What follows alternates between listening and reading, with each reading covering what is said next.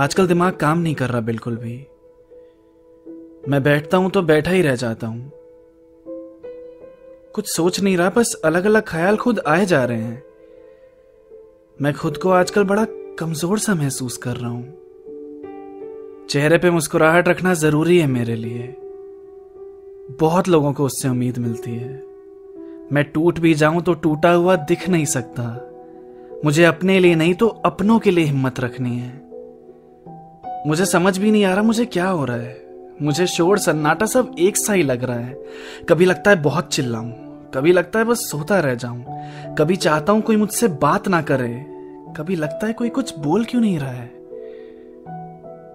सब याद रहता था मुझे, मैं चीजें भूलने लग गया हूं। मैं उड़ रहा था कुछ साल पहले तक, अब खुद को गिरते हुए देख रहा हूं। जिस शख्स से रोज मिलते रहना चाहता था मैं, अब उसके पास भी सुकून नहीं मिल रहा। आगे जिंदगी में क्या करने वाला हूं मुझे कोई रास्ता नहीं दिख रहा। नयापन सा जिंदगी में उखड़ गया है। सही कहते थे क्या लोग, मेरे काम का भविष्य अब रह नहीं गया है। मैं कितनी वजह से परेशान हूं उसकी भी गिनती नहीं है। मैं होता नहीं था परेशान, पर लग रहा है जैसे अब इसका कुछ हल ही नहीं है। जो दौड़कर आए थे मेरी जिंदगी में वो उल्टे पांव भाग रहे हैं। मुझ में कोई कमी दिखी या उनके इरादे साफ नहीं है। ये जो मैं लिख रहा हूं लिखना नहीं चाहता था, पर अब लिख दिया है तो मिटाना भी नहीं चाहता। अकेले कमरे में बैठा हूं डरा हुआ सा दिल लेकर।